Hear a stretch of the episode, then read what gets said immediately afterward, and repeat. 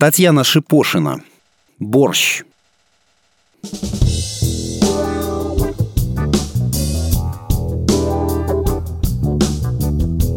Что не говори, а он был неплохим кандидатом. Дело не в том, что разведен. Ты попробуй найти неразведенного в 32 года. Или пьяница, или голубой. Короче, мы с ним встретились пару раз. Кафе, прогулка, то да сё.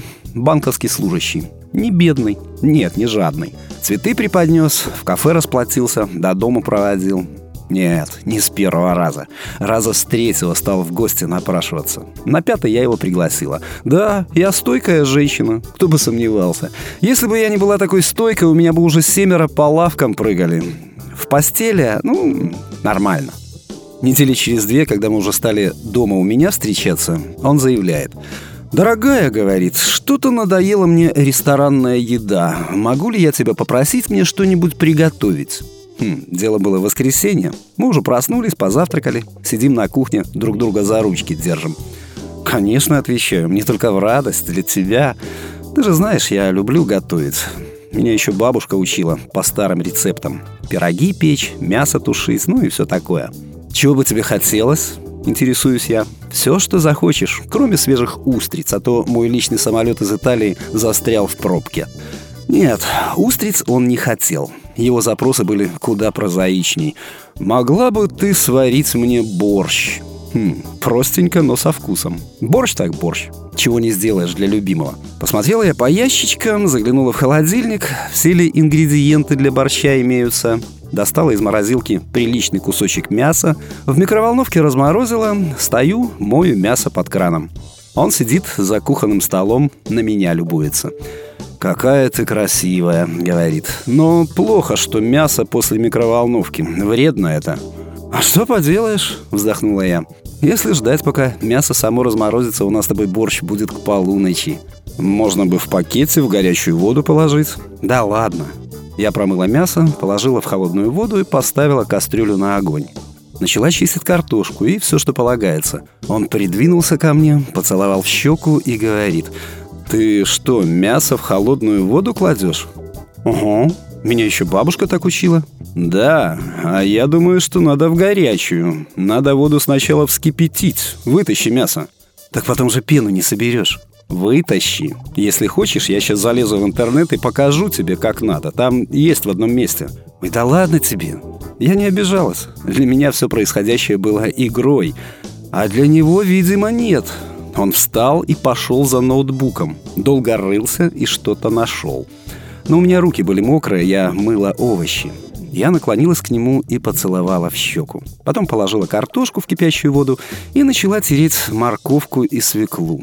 «Почему ты не порезала картошку?» Он оторвался от ноутбука и посмотрел в кастрюлю, сверху вниз. «Я никогда ее не режу. Я ее потом разомну, дорогой». «Но это же неправильно. Надо, чтобы были кусочки».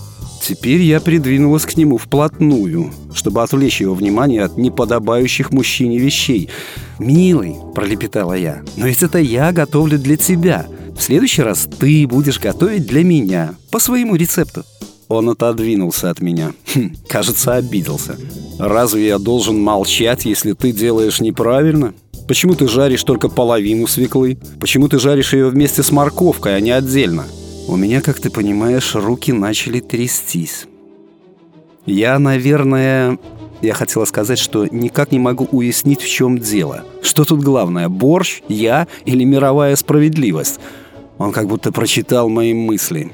«Я просто не могу», — важно произнес он. «Я не могу молчать, когда вижу, что кто-то ошибается». «Но я не ошибаюсь, я всегда так варю борщ. Так варила его моя мама и моя бабушка. Я так варю, понимаешь? Твои мама и бабушка тоже могли ошибаться. Ты можешь это допустить? Хотя бы теоретически. Ну, могу. Вот. Почему ты зажариваешь томат? Это же вредно для желудка. Жить на свете вообще не очень полезно. Почти безнадежно попыталась пошутить я. Меня не поддержали. Почему ты до сих пор не положила капусту? Я я кладу ее в последнюю очередь, перед травами и чесноком. Капусту кладут вслед за картошкой, а чеснок используют только... Только кто? Поинтересовалась я. Только дураки? Заметь, не я это сказал. Но я не это хотел сказать. Я хотел сказать «простолюдины». Кстати, борщ — это и есть еда простолюдинов. Сказавши «А» не надо стесняться, надо сказать и «Б». И потом, чтобы слаще целоваться, чеснок следует есть обоим. Может, у тебя на чеснок аллергия? Нет. Тогда извини. Тут я отправила в кастрюлю нарезанный заранее чеснок. Зря. Едва процедил он. Мне очень жаль, вздохнула я. Мы с ним стояли на моей кухне друг против друга. На какое-то мгновение наши взгляды встретились — и мне стало совершенно ясно, почему от него два года назад ушла жена с шестимесячным ребенком. Наверное, он пытался объяснить ей, как правильно кормить младенца грудью.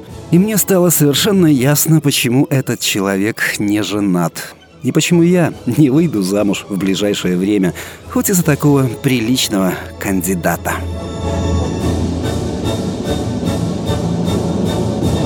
Текст читал Сергей Красноворот.